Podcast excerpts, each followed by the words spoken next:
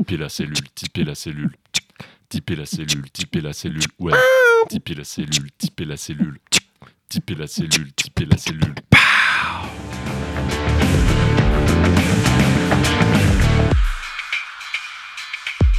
Bonjour à tous et bienvenue sur le podcast hebdomadaire de la cellule. Aujourd'hui avec Valentin Tey. Bonjour. La pêche, ça va? C'est toi Très, qui très nous bien. ramène ce petit sujet de podcast dans la Bah oui, besace. euh, c'est un petit sujet de garage. Un petit pico, pico crash test, pico jeu, Pico, pico, oui, crash euh, il y, a- il y a test. plein de petits, euh, petits concepts euh, qui ont fait une galaxie de concepts. euh.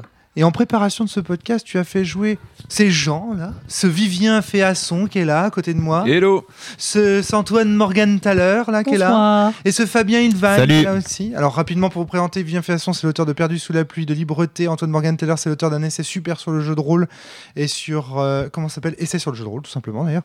Et euh, Fabien Ilvan c'est l'auteur de. Sphinx, c'est voilà le créateur de la Saveur du ciel, l'auteur de Monostatos et enfin Valentin T qui est donc l'un des membres l'un des membres actifs des courants alternatifs qu'il était venu nous présenter lors d'une saison dernière.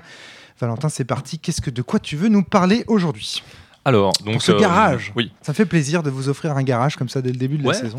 Euh, L'idée, en fait, c'est euh, de réfléchir sur une méthodologie de game design, c'est-à-dire essayer de proposer une possibilité pour créer des jeux de manière efficace, si possible, assez simple, pas trop complexe, et aussi de savoir où est-ce qu'on va.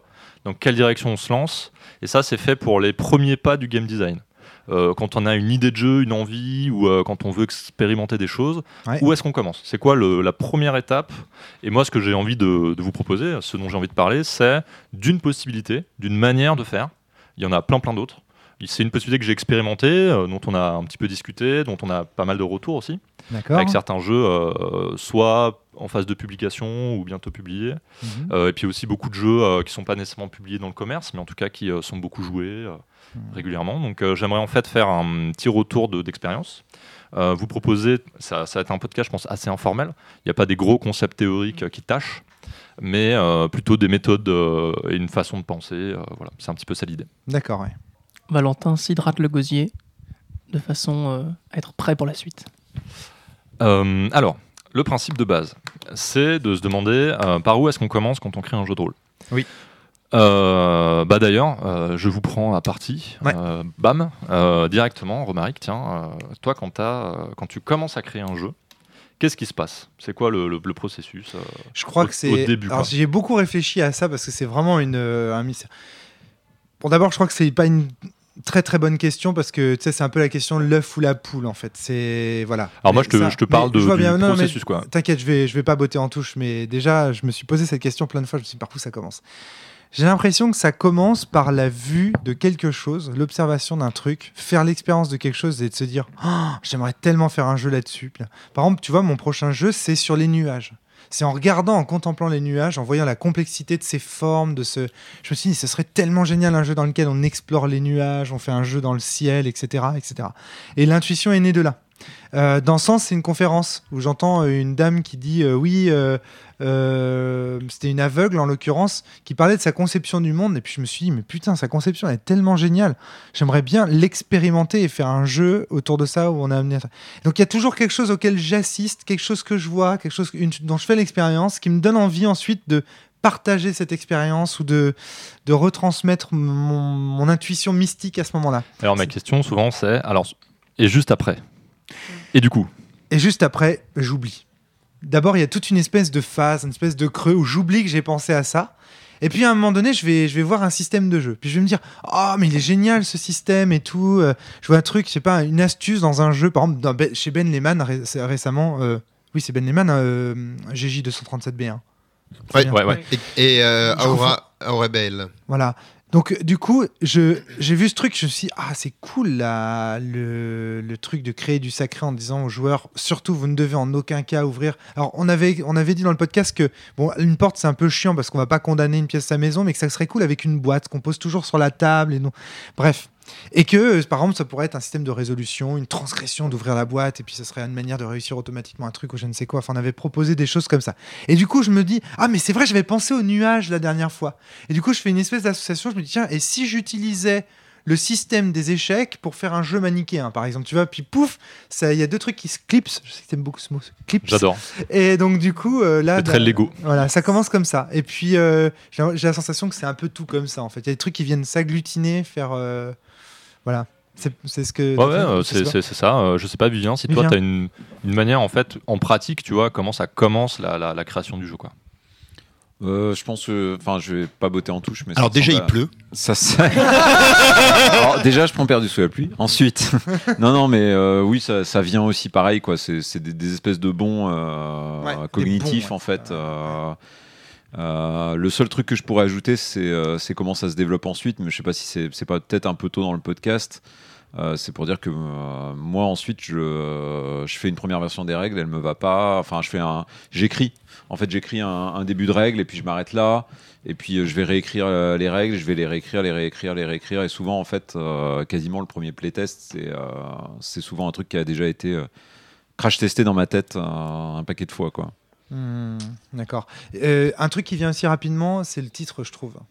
Assez rapidement, je sais pas pourquoi, le titre du jeu euh, arrive assez Ah, Moi, c'est le premier truc que je fais. Ouais. Mais parce Ouais, que, je suis d'accord. mais pour parce en que, parler, pour en parler, ne serait-ce que ça, tu vois. mais parce que je sais aussi que Dieu m'a donné un truc que je sais bien faire en jeu de rôle et sur lequel je n'ai aucune difficulté, c'est trouver des titres euh, super classe. classe. Ça, c'est vrai. Ça, mais c'est un vrai talent en plus. pour hein. ça. ouais, ouais. J'ai vraiment un talent pour trouver et, euh, et, et même je veux dire euh, ça m'a on a trouvé un titre pour un pour un, le court métrage d'un copain il y a pas longtemps euh, enfin tu vois j'arrive Fournisseur officiel de titres. voilà c'est ça je sais faire qu'un seul truc mais au moins je sais le faire Après le print on demand, le titre on demand, Fabien Ilvain, voilà, vous propose ses services. Tu vois, c'est marrant parce que le, le dernier truc que j'ai fait pour mon dernier jeu, c'est lui donner un titre. C'est le dernier truc que t'as fait, toi. Ouais, c'est le dernier truc. Moi, c'est vachement important pour pouvoir le saisir, m'en saisir. Moi, j'ai un nom, nom, euh, un nom temporaire en général.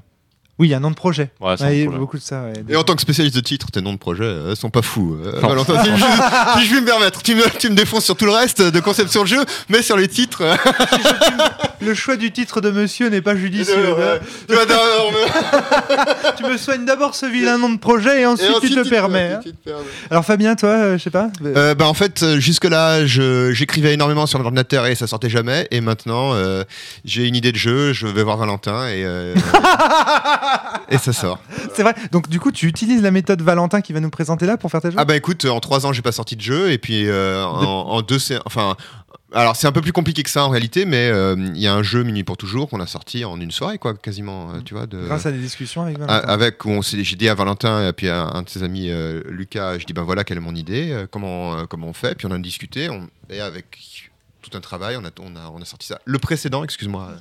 Euh, l'autre jeu euh, Jardin des esprits. Jardin des esprits c'est vrai que c'est un peu tombé du ciel. C'est-à-dire que je lisais un bouquin et je me dis ah ben tiens ça c'est une situation. Ce serait assez cool d'en faire un un jeu. Et puis ça, ça, ça s'est vraiment agrégé tout seul d'une manière que je ne m'explique pas, tu vois, qui est un peu Mmh. magique. Euh, C'était en avril dernier.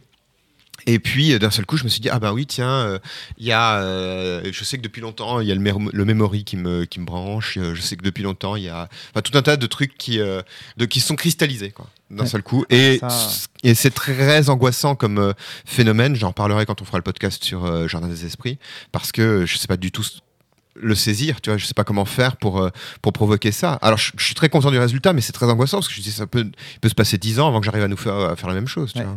Ça, c'est exactement. C'est vrai que j'ai pas parlé de ça tout à l'heure, euh, Valentin, quand tu, quand tu m'as interrogé. C'est exactement la sensation que j'ai pour le Val, par exemple. Le Val, c'est un jeu. Pouf Il est sorti du premier. J'ai vu un symbole, le symbole de la, de la cartomancie, là, avec la figure au milieu et je sais plus ce qu'il y a autour, vaguement. Enfin, bref, ça forme la croix euh, caractéristique de l'accompli dans le Val.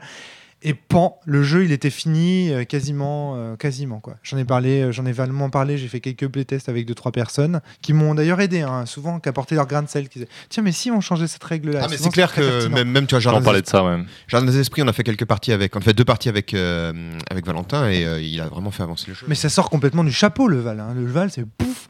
et toi, euh, Antoine, tu... Antoine Ouais. Le, le seul truc que je voulais rajouter par rapport à ce que tu disais, c'est mais du coup, euh, si jamais la méthode Valentin, c'est un peu la technique baraque, on peut avoir un Valentin chez soi, comment ça se passe euh, voilà, Pas besoin, il suffit la d'écouter le podcast. Et c'est pas une méthode miracle, hein, je, je précise Ah. tout de suite. Oh, euh. Évidemment. je suis le modeste. Mmh. Non, non, c'est. Ah, euh. D'ailleurs, euh, c'est une méthode aussi qui permet euh, éventuellement de, de faire euh, plus euh, quelque part que ce que vous faisiez déjà quoi. C'est-à-dire que si tu as une intuition, euh, en fait tu peux aussi la concrétiser euh, en passant par euh, tout un tas de, de un processus que je vais expliquer. Ah, ok. Antoine, toi, quand tu crées des, des jeux, parce que tu- je sais que tu es en train de réfléchir à un projet, Oui, t'es en plein dedans là. J'ai plein, j'ai plusieurs projets euh, en cours, j'ai plein de mécaniques, plein de choses, euh, plein d'éléments, mais, euh, mais euh, et que je vais essayer le plus tôt possible de concrétiser en des vrais, des Et vrais ça, jeux et ça a complets. commencé comment ton. Mais bah, le, ça me parle beaucoup l'idée du, du clipsage comme ça. Il y a Ouais. toujours une espèce de des fusions euh, partielles ou totales qui se font entre des idées de, de, mécanique et des idées de thème ou des idées de, pas forcément de propos au sens euh, parfois si mais mais, mais euh, pas toujours.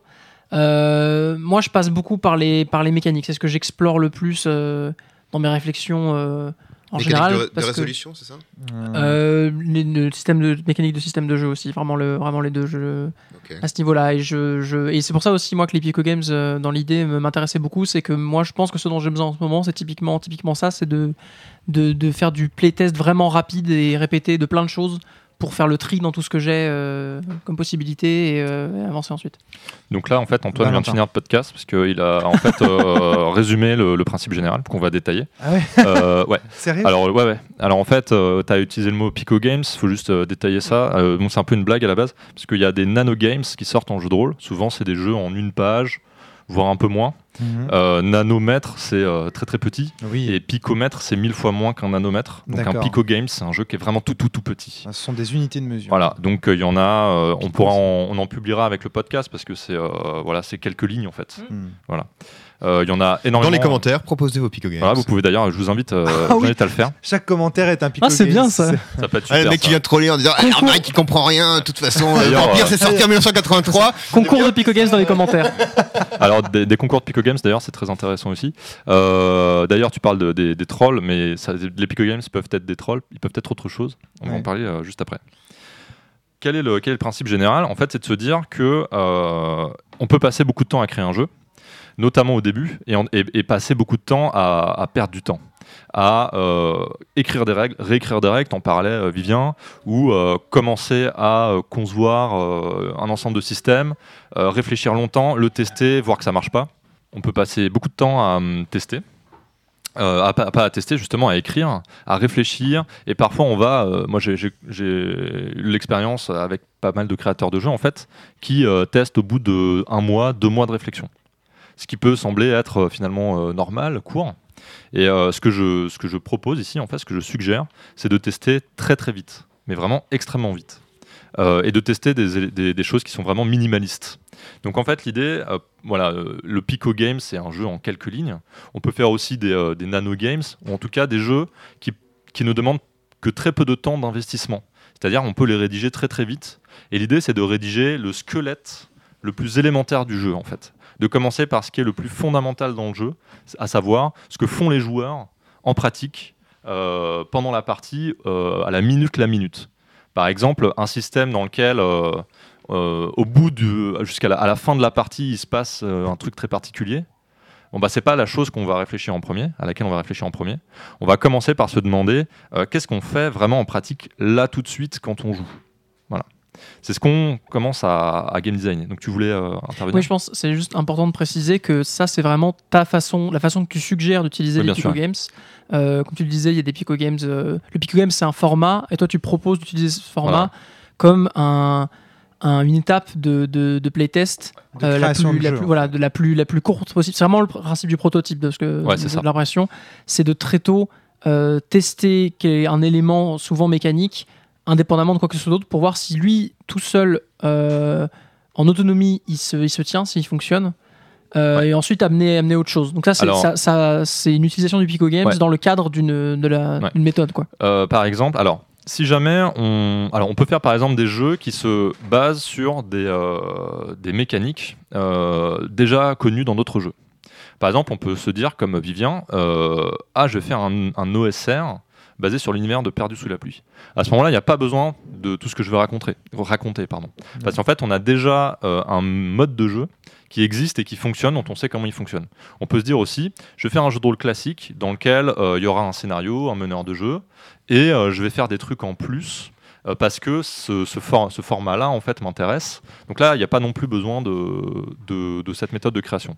Ce qui se passe par contre, c'est que quand on fait un jeu classique avec un meneur de jeu, euh, un scénario, ou quand on fait de l'OSR, ou quand on fait un jeu de rôle sans MJ euh, à responsabilité complètement partagée équitablement, en fait, ce sont des dispositifs dont on connaît déjà finalement un petit peu les conséquences en termes de euh, game design, de gameplay, pardon, en termes de, de dynamique euh, autour de la partie.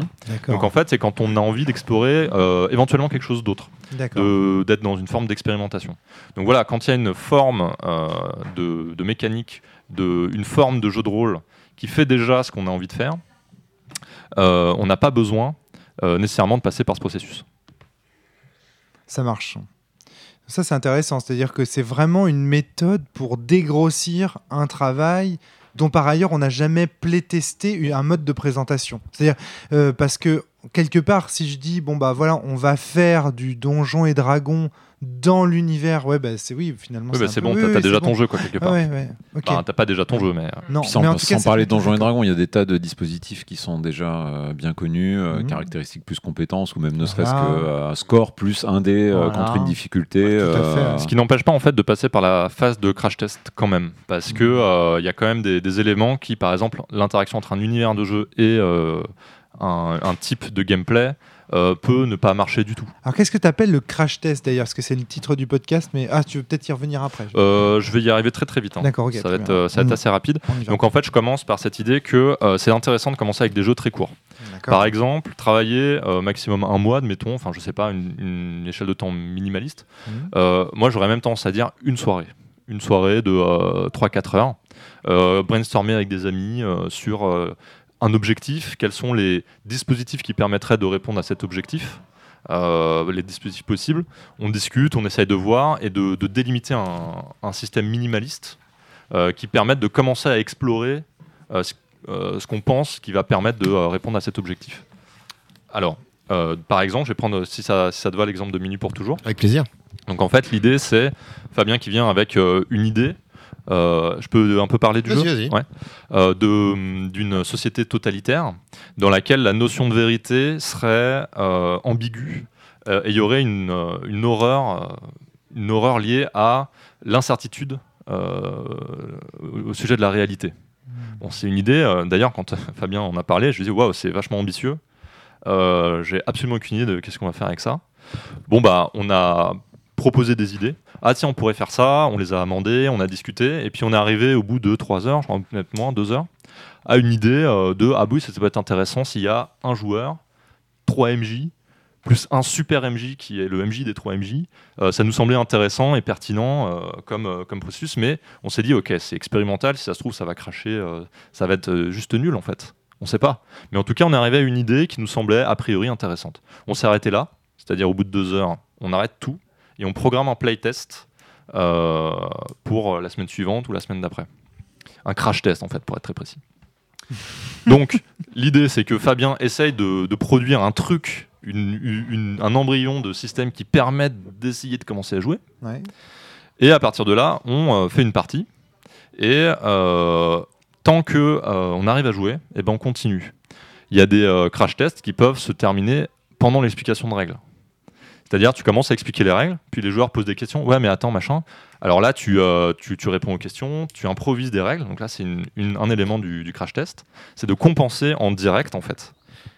Ouais, et une, une phrase que je trouve intéressante chez, chez Valentin, c'est de dire finalement on compense en direct, et à la fin de la partie, on regarde tous les moments où on a compensé, on a dû inventer euh, au fur et à mesure, et tous les moments où on a dû inventer et compenser à mesure, et ben on en fait des règles, et puis euh, et on recommence. Donc voilà. Donc on a ce, ce premier euh, crash. Donc, Ouais, alors, Donc voilà, donc l'idée, si on arrive, on joue. Il faut que les joueurs soient totalement informés du fait que c'est un crash test. Ouais. C'est-à-dire qu'il ne faut pas inviter ses amis pour faire une partie de jeu de rôle qui va être sympa. Ça, c'est parce que ça va Parce que ça pas être le cas. ouais. Il y a de bonnes chances que le- la partie soit OK. Si ça se trouve, elle va être pas mal et elle peut juste complètement cracher euh, à un moment donné. Il m'est arrivé en fait de- d'inviter des gens et de leur dire voilà c'est du crash test, probablement que ça va être euh, complètement nul, d'expliquer les règles, d'avoir des questions, de répondre en improvisant, d'avoir d'autres questions et de répondre et de me dire ah mais attends ça rentre en contradiction avec la règle d'avant. Euh, d'essayer de voir une solution. Il y a une troisième question qui me fait dire que ah oui non en fait ça ça marche pas. Ah ouais, non, mais en fait, là, euh, là c'est plus possible. Donc en fait, à part- av- avant même la fin de l'explication de règles, ça peut cracher. Et donc, il faut être bien conscient de ça. Ce qui n'est pas un problème, puisque, comme je l'ai dit tout à l'heure, tu n'invites pas des amis pour jouer une partie de jeu de rôle. Tu invites des gens qui sont intéressés par le game design.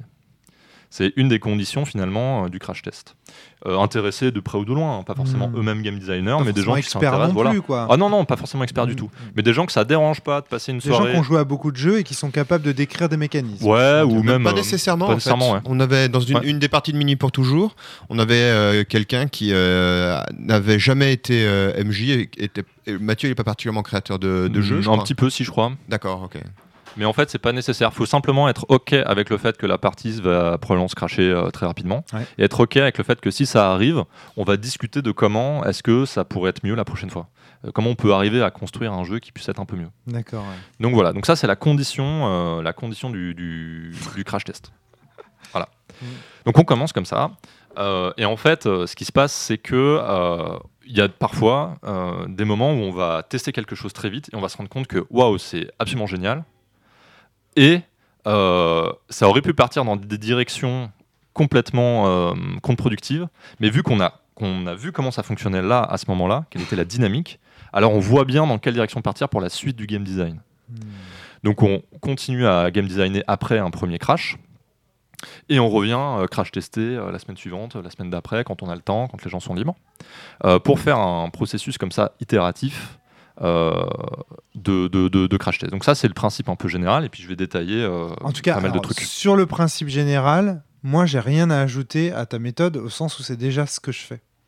Tout ce que tu dis là, quand tu dis bah tu compenses, alors moi j'appelle pas ça compenser, j'appelle ça improviser des règles, mais je parce que on compense quand les règles existent et qu'on. qu'on Oui, tout à fait, Voilà, des règles si tu veux. oui. Oui, oui. Là, on n'est pas en train de compenser, on est en train de créer le jeu en fait. Alors oui, mais moi, un truc que j'ai compris, Rome, par rapport à ça, c'est que j'ai très longtemps pas du tout été dans cette méthode-là, parce que les gens avec lesquels je pouvais jouer, c'était souvent toi et Fred, et on se voyait une fois tous les six mois, tu vois. Donc je peux pas quand j'arrive euh, une fois tous les six mois me dire euh, euh, me dire euh, bah tiens je vais vous je vais vous laisser un truc puis on verra bien si ça Ah si ça tourne Ouais. ou pas. Mm. Donc, ce qu'il faut pas oublier dans ce que dit euh, Valentin, c'est que derrière ça, il y a une institution, enfin une institution, une, une, une structure euh, organisationnelle qui est en, en l'occurrence la boîte à chimères, euh, près, de, près de Gare du Nord. Alors, je pense que c'est pas nécessaire d'avoir une structure organisationnelle-. C'est-à-dire qu'une association de jeux de rôle, c'est très très efficace en fait quand il y a quelques créateurs de jeux pour mettre en place ce dispositif de création de jeux en fait.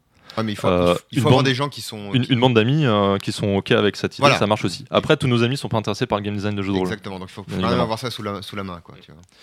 Après, il y, a des- il y a des moyens aussi d'aller sur internet. Pour moi, c'est pas mon cas. euh, Tous mes pour, potes euh, non, pas tous. on peut se dire N'importe quoi. Donc euh, oui, ça demande une structure qui est particulière, mais Ouais. qui je pense est très efficace en fait, qui est Ouais. particulièrement efficace. Ouais, tout à fait. Donc euh, dans le crash test, du coup, il y a plusieurs, plusieurs éléments. Déjà, aucune pression. C'est ça un des éléments, un, un des premiers éléments qui est essentiel, c'est si c'est complètement pourri, il n'y a aucun problème quoi. On n'est pas là pour. euh, Si c'est bien, tant mieux. hein. Mais si c'est pourri, c'est pas grave. On va discuter de game design et ça va être sympa quand même. En fait. D'accord. ouais. Premier élément. Juste quel rapport avec les Pico Games euh, Ah, tu vas voir juste après. D'accord, ok. Euh, C'est vrai que euh, par rapport à ça, le game on peut faire du game design sans forcément faire du pico game. Ouais, tu vois, par fait, ouais. exemple, Minuit sous la pluie, euh, mais Minuit sous la pluie. Minuit pour toujours. Je le savais. Ah, t'es en train Ah de, t'es déjà en train de me, me piquer mes idées, hein, c'est ça. Minuit pour toujours. Il y a, euh, c'était, il était pas quand on l'a testé, il n'était pas du tout en Ouais, version tout. Pinot, il était déjà très développé avec un univers, avec euh, des préparations et tout. c'est une méthode radicale que je présente, avec la possibilité de prendre ce qui intéresse les gens. J'aime Voilà. bien les gens radicaux. Donc, premier élément voilà, du crash test, pas de pression, possibilité d'un écran bleu. Euh, ce- voilà, sans, sans, sans, sans paniquer face à l'écran bleu, c'est tout à fait ok. D'ailleurs, dès qu'on en a marre de jouer, on peut arrêter tout de suite. Euh, et donc, le crash test permet plein de retours, très rapidement, euh, d'éviter de passer son temps à euh, game designer pendant des mois un truc qui finalement euh, est pourri à la base. Hmm, et aussi dans, dans cette structure orga- organisationnelle que tu citais, ce qui peut être intéressant, c'est la réciprocité. Par exemple, Fabien présente son jeu dans, une, dans une bande comme ça de, de gens intéressés. Euh, on fait l'effort, voilà, l'effort où voilà, on se plie volontiers à l'exercice euh, Moi, d'aller. si, euh, Quand Fabien arrive avec un jeu, ouais, c'est- dur. hein. Ouais. Pff, vraiment, on fait l'effort, si, si. on fait l'effort. Du coup, on attend de lui qu'il fasse l'effort en retour. euh, C'est ça, parce exactement. Que, bon, faut pas déconner quand même. Mais en tout cas, il y a cette voilà, réciprocité qui peut se créer, dans le sens où il n'y a aucun problème d'arriver avec un jeu complètement pourri, puisque de toute façon, les autres risquent de le faire aussi. Ouais. Voilà. Demain, après-demain. Exactement. Donc ça, c'est le principe de base du crash test, avec une idée euh, associée qui est celle du fail faster. Ça veut dire échouer vite. vite, vite, vite, faut échouer quoi. Le principe Shadok. Les Shadok avaient calculé qu'ils avaient une chance sur 100 de faire décoller leur fusée. Ils s'empressaient donc de rater les 99 essais précédents pour être sûr que le centième marche. On rate le plus vite possible, quoi. Ouais.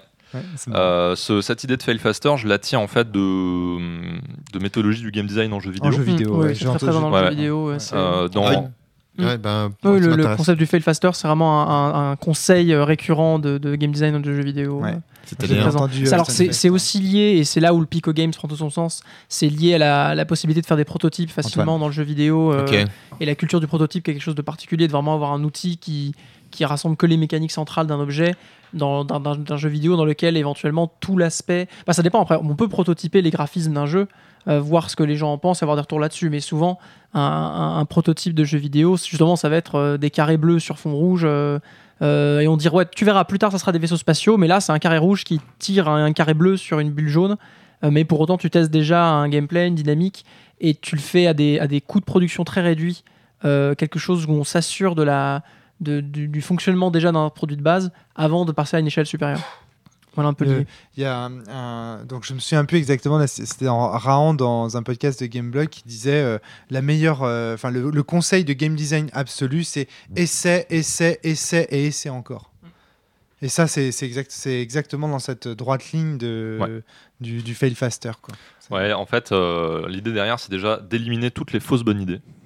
Parce que des fausses bonnes idées, en fait, personnellement, peut-être que je suis un très mauvais game designer, mais j'en ai eu des tonnes, en fait.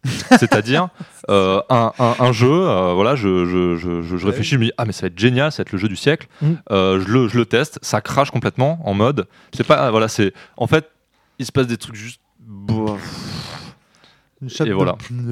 Mais dans le processus, donc déjà, je me suis pas entêté à écrire au sujet d'un jeu dont je connaissais même pas le- la dynamique de base, Ouais. et je suis nourri de ce test-là pour me dire, ok, non pas ça, excusez-moi, pour me dire, ok, euh, je comprends mieux ce que je voulais faire puisque je comprends mieux pourquoi je croyais que ça allait marcher et que ça n'a pas marché du coup. Hmm. Donc en fait, on se nourrit plus, en, termes théoriques apprends, et ouais. tu apprends Ouais, en fait énormément. prendre tes échecs Alors, il y a un, un autre, euh, autre particularité, c'est qu'on a souvent des marottes en termes de game design. Euh, on ne crée pas tous les jeux euh, différents possibles, euh, sauf Thomas Munier. Donc, du coup, on, on a souvent des objectifs qui se recoupent entre différents jeux. Donc, quand on crash teste une idée qui ne marche pas, en fait, on en apprend beaucoup pour tous nos projets futurs, probablement, qui vont peut-être reprendre des idées, ou pas d'ailleurs, de nos anciens projets. Donc voilà, le fail faster qui permet aussi d'éviter l'engagement et ce qu'on appelle le pied dans la porte en psychologie.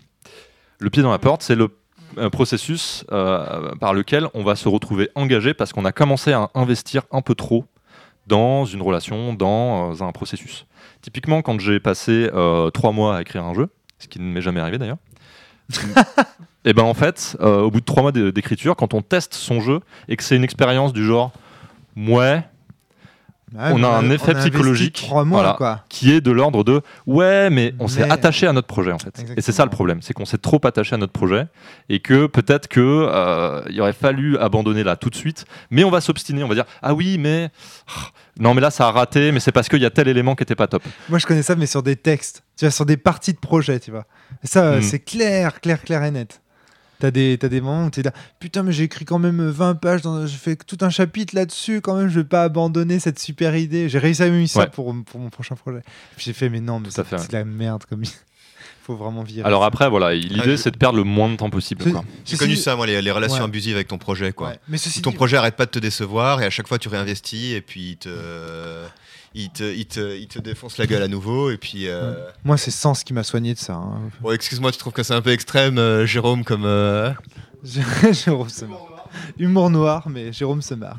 Mais tu vois, c'est une fois quand t'as connu en fait un seul projet comme ça, un seul, t'es vacciné pour la vie après. Oh, c'est pas sûr. Oh si si si. moi, moi, moi, moi, je, je continue à faire du game design comme ça. hein. Ça m'est arrivé une fois sur un sur une version de sens, je peux te dire que je, je plus jamais. Bon, l'idée, c'est de pas euh, de permettre aux autres de pas refaire ces erreurs-là. Ouais. Voilà. Jérôme. Euh, C'est les- pictogames, c'est les trucs qu'on dessine, c'est comme le Pictionary, non, c'est ça les Pico Games. Ah, d'accord. Ça Bon. n'a rien à voir non plus avec le roi de la pomme de terre. Ou ce genre Ah mince Je dors dans l'atelier encore ce- cette oui, nuit bah oui, certainement, avec des blagues. Avec un humour pareil, tu pourrais même dormir dans la grange au foin avec les vaches et les chevaux. Ok, bon. Mais ce, qui, Jérôme. ce qui est marrant, c'est que je, en fait, je procède pas du tout comme ça. Moi, j'ai plutôt tendance à avancer, avancer, comme je disais. Il y a un moment où le jeu, je vois très bien qu'il est, à- qu'il est plein de failles et tout ça, et du coup, je le, je le fous dans un coin et je m'en occupe plus. Du coup, je le euh, publie. Et... et non, et non, justement, je le mets dans Est-ce un que tu coin. crois qu'il va le publier? Eh ben Et- oui, il va le publier. Et je fais autre chose et je m'en occupe plus parce que je sais qu'il est arrivé à un stade, donc c'est c'est très euh, intuitif. Alors du coup, ça peut merder, hein, je suis, je suis d'accord, et ça fait un peu euh, vieille école. euh. Mais euh, c'est vrai que je me, je me fais assez confiance en fait, euh, paradoxalement, sur. euh, Enfin voilà, perdu sous la pluie, c'était un cas particulier parce que c'était comme tu disais plus expérimental. euh, et du coup, peut-être que ça nécessitait davantage de, Alors de là- trucs à tâtons. Mais oui, vas-y. Est-ce que tu as déjà soumis l'un de ces projets à un relecteur? L'un de ces projets là dont tu parles qui est abandonné, etc. Ou à un playtester externe? C'est-à-dire un playtester Des qui n'a jamais joué avec toi. Ouais, les projets dont tu parles que dans lesquels tu te fais confiance et que tu mets dans un coin. Attends, les... bah, je- Est-ce qu'il y en a un seul que tu as déjà soumis à un playtester externe Non. Bah non. Voilà. c'est ce que je viens de dire. Bah ouais. Donc, bah... Parce que si un jour tu le fais, plus jamais tu feras les jeux comme ça. Parce que ça fera des trucs tellement dégueulasses que tu te diras Ah non, mais j'ai honte là, je veux. Je suis pas sûr de te suivre en fait. Bah, tu vois ce que je veux dire, c'est que euh, quand tu fais des projets comme ça, Ouais. dont tu parles, que Ouais. tu, tu te fais confiance, tu te fais confiance, tu te fais confiance, puis à un moment donné, tu fais, ça commence à devenir un, un espèce de monticule de Ah, moi, je me fais confiance pour savoir que ça marche pas. Ah, d'accord, c'est Voilà. ça, pardon. C'est- pour ça que je te Oui, comprenais oui. plus. Oui. Et en fait, tu as deux choix. Soit tu le reprends plus tard en ayant une idée complètement euh, différente et tu, tu démolis euh, ce que tu as fait et tu reprends. Soit, soit ça fait du terreau et tu fais des nouveaux jeux. euh, mais, mais oui, voilà. Après, ça des- eh, se faire confiance, ça a des limites. hein. Ouais, Ça, voilà. d'accord. je pense pas avoir mis de côté des jeux qui auraient été formidables si je les avais poussés tels qu'ils étaient, mais il est possible que je les poussé trop loin d'autres choses. Souvent, quand on abandonne un projet, c'est qu'on a eu raison de le faire. Faut jamais se re- regretter de. Je sais pas, d'avoir moi j'ai pas mal de projets que j'ai abandonnés et sur lesquels je compte revenir. Elf par exemple, euh, j'ai laissé de, de Ah, mais c'est côté. pas un projet abandonné, alors c'est un projet en pause. Ouais, d'accord. C'est, puis, puis revenir, ça dépend ce que tu entends par revenir. Ouais. Si c'est vraiment continuer sans avoir rien touché à ce que tu avais fait avant, là peut-être effectivement, soit euh, t'étais juste pas, soit il y a un problème. Si c'est quand même retravailler ce qui avait Oui, été non, fait non, avant et qu'il y a un souci, ouais. c'est pas, c'est pas tout à fait. Voilà, moi, moi aussi je le fais, j'abandonne pas tout. euh, Enfin, j'en fais pas que du terreau. hein. Alors après, euh, marrant, euh, le truc de, de Valentin, c'est vraiment génial. Moi, c'est exactement comme ça que je procède. Donc, euh, Est-ce que tu testes après une soirée de, de Ah, brainstorm? Je teste quasiment après une soirée de brainstorm, effectivement. Le Vals a été testé euh, un jour après les règles. Le nouveau projet a été testé un jour après la- l'élaboration des règles. Tout ce que tu viens de dire, je l'applique à la lettre. Il y a juste un seul conseil. J'essaye d'écrire un petit peu avant quand même, ou d'étoffer un petit peu avant la deuxième partie. Euh, Oui. Après, après avoir Mmh, testé le- le- la première fois, d'étoffer un peu. En fait, Pour- la, la première partie est la plus euh, importante. Euh, il faut qu'elle soit la- euh, faite la plus, le plus rapidement possible. Un- La deuxième partie, c'est déjà encore différemment. Quoi. Mais, Voilà. ouais, je suis d'accord. Pourquoi? Parce que j'ai tendance à vouloir faire croire, le, pour la deuxième partie, à vouloir faire croire à mes joueurs qui vont, à mes, ou à mes participants que le jeu est beaucoup plus étoffé qu'ils ne le pensent. Et ça, c'est une façon pour moi de justifier en fait là, ensuite tout ce qui est de l'ordre de la compréhension. Tu arrives avec un gros feuillet de règles, puis de temps en temps, tu fais un peu semblant de chercher la règle pour, pour faire croire aux gens que le jeu il est sérieux pour qu'ils le prennent au sérieux. Parce que si, le problème c'est que on avait une règle à la cellule, c'était pas de game design pendant les parties. Si le, le jeu ne paraît pas assez solide, tu prends aussi le, reste que le, le risque pardon, que le game design euh, surgisse et t'empêche aussi à toi-même de, te, de développer ton propre projet. Et pas, tu pas là pour développer le projet collectif de la table, tu es quand même là pour développer ton propre projet. Le- c'est là que le- enfin, c'est là que c'est important d'avoir produit du contenu soi-même quand même dans la deuxième partie, tu vois. Tu Euh, vas parler je- de ça ou pas du tout je suis pas sûr de te suivre. euh, si, si, si, si. Mais en Bah, fait, euh, ouais, est-ce que tu peux expliquer. Alors après, euh, si j'essaie de reformuler, ce serait de dire euh, tu, tu écris plus après la deuxième partie pour donner l'illusion au joueur que ton jeu est à peu près OK pour pouvoir game designer en direct sans que ça se voit, c'est ça C'est ça, d'une part. Et ouais. d'autre part, ne pas se laisser influencer. Parce que quand les gens te voient arriver avec un petit machin, ils ont tendance à vouloir ajouter leur grain de sel, surtout quand ils savent que c'est un jeu en développement. Alors, oui, après Ouais. la partie. Ça, c'est un autre conseil euh, très très important. C'est effectivement pas de game design pendant la partie, pas de game design avant la partie. Voilà. Donc en fait, euh, je vous invite à lire les articles au sujet du test de, je crois, Frédéric Sintès et euh, Jérôme Larré. euh, qui sont euh, assez euh, édifiants à ce, à ce sujet et qui s'intègrent bien dans tout ce que je raconte euh, et qui parlent justement du fait de voilà euh, attendre les retours après la partie.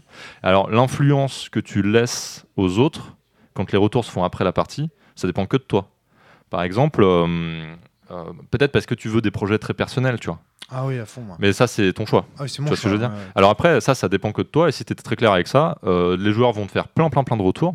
Ils vont te dire, ah, ce serait génial que tu fasses ça. En fait, même il y a des retours qui sont de l'ordre de, non, non, mais en fait, ce qu'il faut dans ton jeu, c'est ça. En fait, ce qu'il faut que tu fasses, c'est ça. Ouais. Et ça, il y en a beaucoup des retours de cet ordre-là. Tout à fait. En fait, il faut simplement dire, je prends l'idée, je la note, parce que peut-être qu'elle serait utile plus tard. Est-ce que ça fait sens pour moi personnellement? Euh, Si jamais tu veux un jeu très personnel, bah, c'est à toi qu'il faut poser la question, quoi, et à Et- toi seul. un truc essentiel aussi, et que je sais pas si tu vas en parler, mais c'est le temps. C'est-à-dire en fait, euh, un allié aussi du game design et de la, du- de la création de jeu, c'est le temps. Il est illusoire de croire que tu vas générer un jeu comme ça. Enfin, tu vois, tu fais une soirée, deuxième soirée, troisième soirée, fini. Non, c'est pas possible. Il faut se donner du temps. Il y a des réflexions très pertinentes de gens. Par exemple, j'en ai même une en tête. Pour Sens Néant, par exemple, quand j'étais en phase de playtest, j'ai été à Poitiers faire playtester le jeu.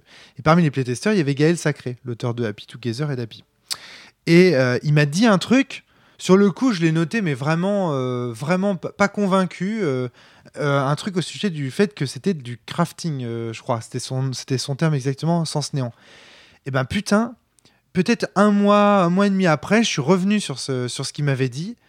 Et puis ça a fait sens d'un coup. Ça, et là, ça m'a vraiment aidé. Mais c'était un mois et demi plus tard. Oui, tout à fait. Et c'est parfois en fait, euh, il y a des choses qu'il faut laisser pousser en terre, quoi. Tu vois dans le.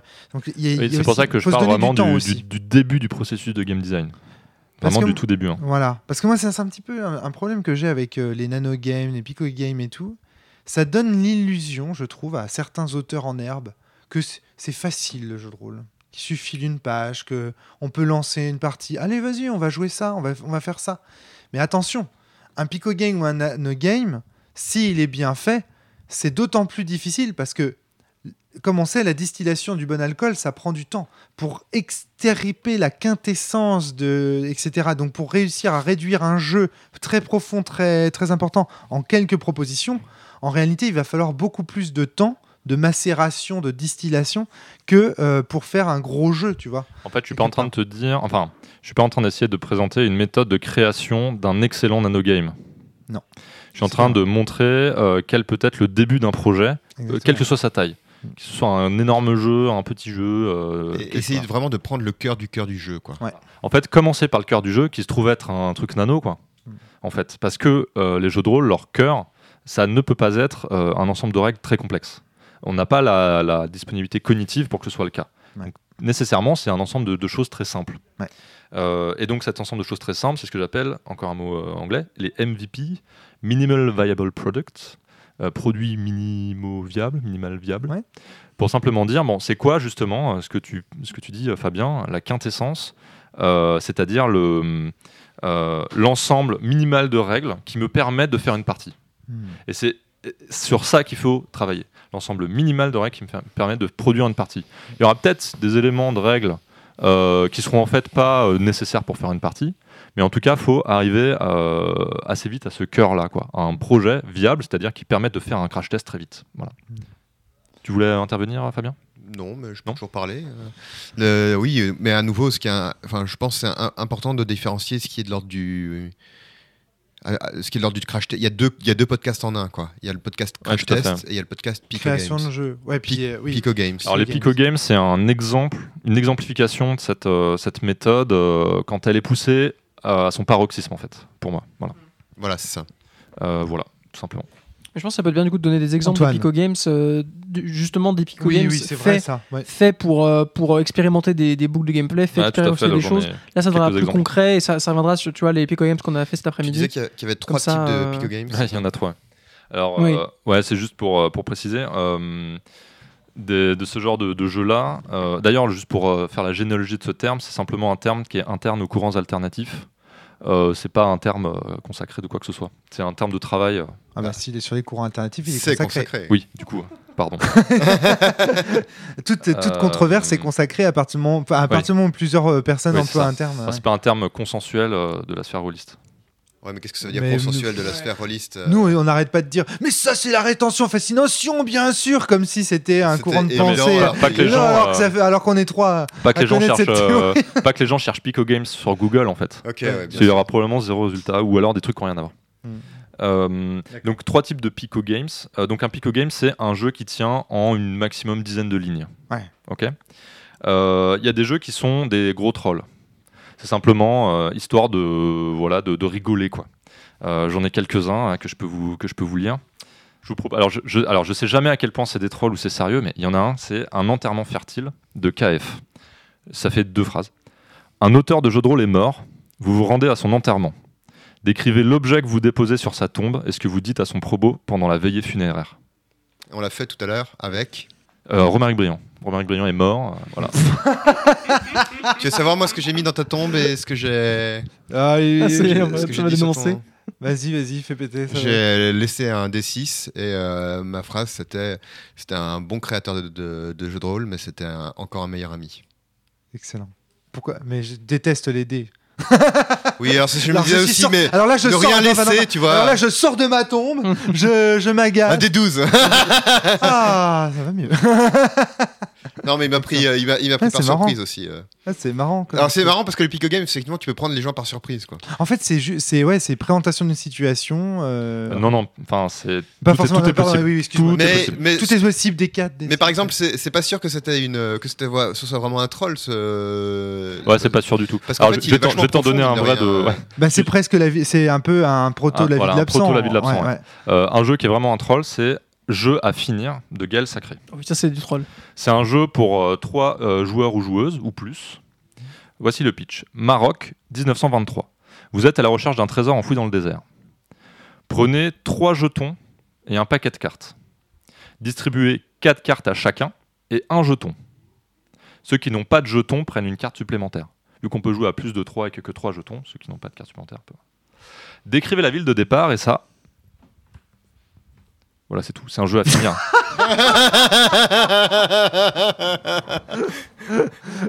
Bref, en fait, je, vais pas parler de ce genre de Pico Games là. C'est très très intéressant, mais cela je les laisse de côté. Ensuite, il y a le deuxième type de Pico Games, que sont les expériences de pensée. Ce sont des jeux en fait euh, qui tiennent voilà en quelques lignes et qui nous permettent en fait de réfléchir soit à des concepts théoriques, soit de discuter euh, à leur sujet et qui, si ça se trouve, si on les teste, vont pas forcément être intéressants ou, ou bien, mais, euh, mais qui nous permettent de réfléchir. Je sais pas si euh, je vois Ah qu'ils bah, prennent les micros là. Le, meilleur exemple de ça, on est d'accord que c'est Prosopognon. Gros pognon. C'est absolument génial comme concept. Alors, c'est un, un jeu de Valentin T. Donc on joue à proso.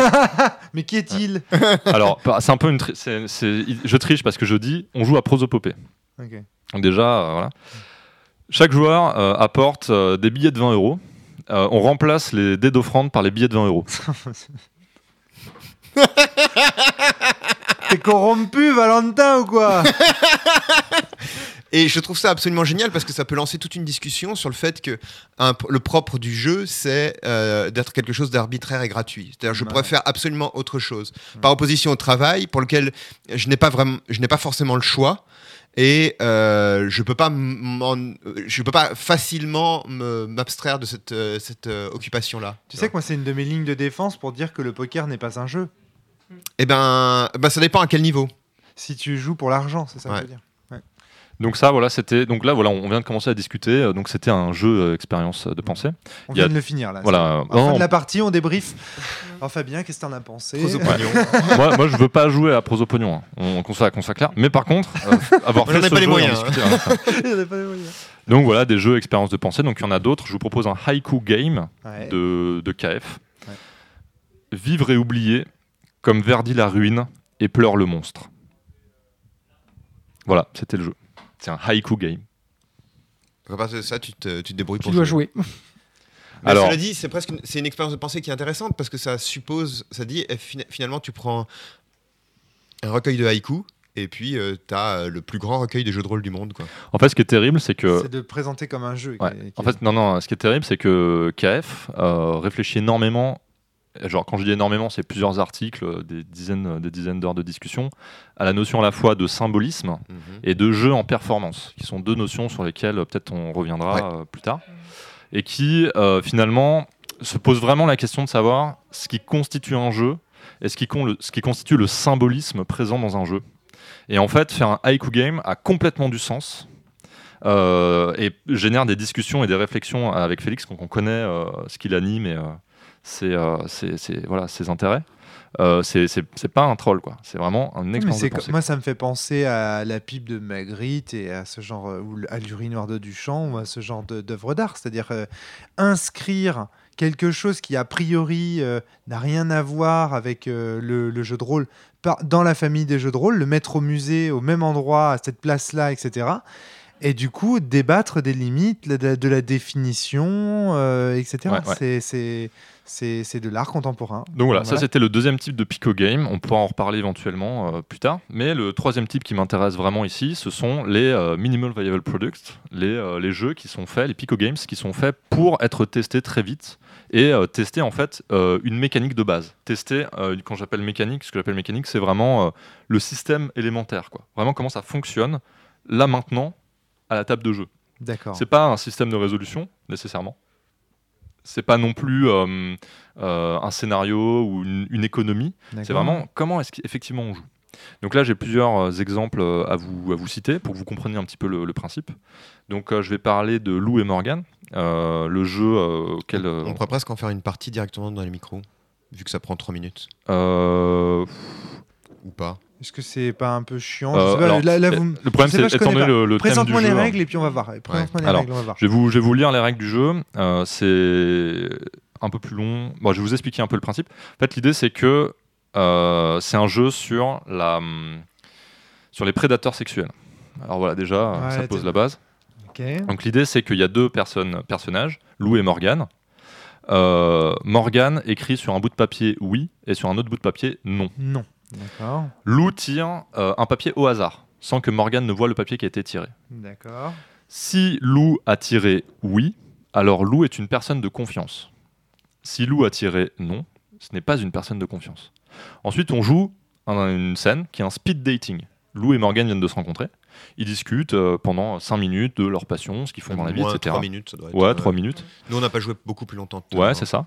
Et à la fin de, de la partie, Morgan décide si euh, elle euh, recontacte Lou, si euh, voilà, ils se, ils se revoient en fait. Est-ce qu'il y aura une suite à cette histoire ouais.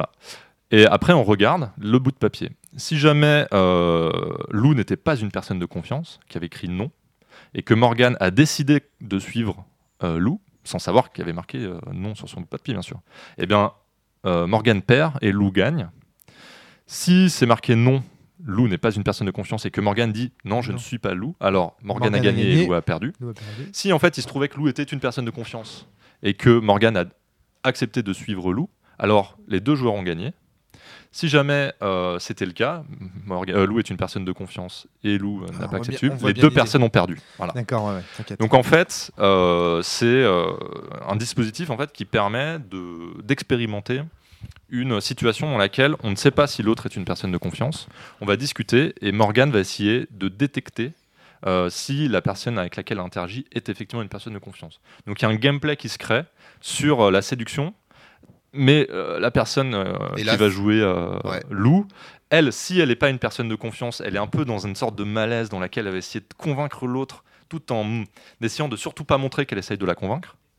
Et si elle est une personne de confiance, elle va essayer de convaincre Morgan, mais en même temps, euh, Morgan ne sait pas euh, que Lou est une personne de confiance, donc ça met euh, dans tous les cas dans une position un peu ambiguë. Quoi. Mm, et Je sais pas si. euh, Ah, C'était c'est- absolument génial comme. euh, Comme expérience. On, on a fait deux. deux donc, euh, Antoine était à côté, il, il- il regardait. On a fait deux, deux- deux parties avec euh, Valentin. Et euh, au début, moi, j'étais là, bon, ok, d'accord. Et euh, je dois dire que vraiment, il y a. je sais pas comment dire, il y a une émergence, il y a un début de de facile immédiat dans le, dans le jeu. C'est-à-dire, euh, moi j'ai d'abord joué du côté de Morgan, c'est-à-dire euh, de la personne qui doit essayer de détecter si l'autre est un prédateur sexuel ou pas. Ouais. Et ensuite euh, du côté de Lou. Et à chaque fois, c'est deux expériences complètement différentes. Alors la première fois, Valentin n'était pas de confiance. Et je l'ai su immédiatement, je sais pas pourquoi. Mais C'est intéressant quoi, de, de voir que euh, le, le fait que moi, je sache que je n'étais pas une personne de confiance, je le, c'est la seule chose qui change, c'est que moi je le sais. Et ben je me suis trahi en fait. euh, Et immédiatement, je me suis dit, il y a quelque chose qui va pas, quoi. Et l'autre, et le, le- le deuxième truc, c'est que ensuite, moi, alors, je- fort heureusement en quelque sorte, parce que je crois que si j'avais dû jouer un prédateur sexuel, je sais pas, ça aurait été encore plus difficile pour moi. Heureusement, j'étais quelqu'un de confiance, mais je sentais vraiment ce côté d'essayer de, de dire à l'autre, ben, d'essayer de faire comprendre à l'autre que ben, je sais bien que tu as peur de moi, mais il n'y a pas de raison d'avoir peur parce que Mais tu peux pas le savoir. mais je peux pas te le dire, euh, tu vois. Enfin, et finalement, mm, tout est bien qui finit bien. euh, Valentin m'a fait confiance. Mais j'étais Ant- Antoine pas à côté, il rassuré. était pas sûr. euh. Ouais. Bah, je, à la fin, euh, j'étais la première fois moi aussi, j'avais assez vite euh, senti que le- Valentin était Bah, pas digne de savais confiance. puisqu'il t'avait montré. Le... Oui, voilà. Mais la deuxième partie, j'ai volontairement pas regardé le papier avant ouais. pour essayer de deviner moi aussi. Et là, du coup, j'étais j'étais plus euh, plus euh, plus dans le doute. Au début, je, je, quand je voyais que t'étais pas à l'aise, donc j'étais j'étais incertain. Au fur et à mesure, j'aurais plutôt penché vers le fait que tu sois digne de confiance, mais j'aurais été à 70%, quoi. J'aurais j'aurais paré ça. Puis la, 70. la- la partie peut commencer par un truc du genre euh, il y a écrit oui sur mon papier. Un point qui est très intéressant, et c'est vrai que je suis en train de me dire que. Alors, tu, en peux, fait, tu peux le dire, pas. quoi, mais, oui, Ouais, mais voilà, bon, c'est ça, après mais- l'idée c'est de roleplayer. C'est ça. Ouais, euh, ouais, voilà, mais tu vois l'idée. En fait, tu peux ouais, dire mais non, non, mais je suis une personne de confiance. Ça revient au même. Voilà. Tu C'est peux ça essayer de dire, répéter, c'est- c'est mais ça. plus tu vas le répéter, plus l'autre plus, va dire. ça va être un- euh, Ouais. il va y avoir peut-être un doute. Et ce qui est intéressant d'un point de vue, d'un point de vue extérieur, euh, c'est que concrètement, ce qui se passe, c'est un dialogue assez bateau de speed dating, de qu'est-ce que tu fais dans la vie, si et ça. Euh, on parle un peu des traits de caractère de chacun. Moi, je suis un peu, euh, j'aime tel sujet. Qu'est-ce que tu fais au, au travail, dans les temps libres, etc. Et c'est une conversation assez bateau. Mais, mais on sent en sous-jacence tout, tout le, tout, le, tout le danger qui peut, qui peut s'y trouver pour, les, pour un des deux personnages Ouais, au moins. Et c'est c'est ça qui est, qui est intéressant euh, en, en- le sous-texte. Le sous-texte est très très présent dans, dans ce jeu-là. Ouais, c'est pour ça, il f- c'est- effectivement, ça n'aurait pas de sens dans le faire par les micros parce que il va énormément. Tu vois, Valentin, il s'est trahi euh, principalement à travers du langage corporel, quoi. Je l'ai senti crispé et tout. donc, Et euh, c'est vraiment, un- excuse-moi, c'est vraiment, vraiment, enfin, c'est fou, quoi. C'est impressionnant, c'est incroyable comme un dispositif extrêmement simple comme ça peut avoir immédiatement un message féministe aussi, euh, aussi puissant, tu vois. Hmm. Enfin, t'arrives à parler du viol et euh, du, du, du date rape en, en, En quelques règles. en- en- voilà, c'est ça. Tu vois. euh, Alors, avec un picot. mais je, jouez-y, hein. sincèrement, jouez-y.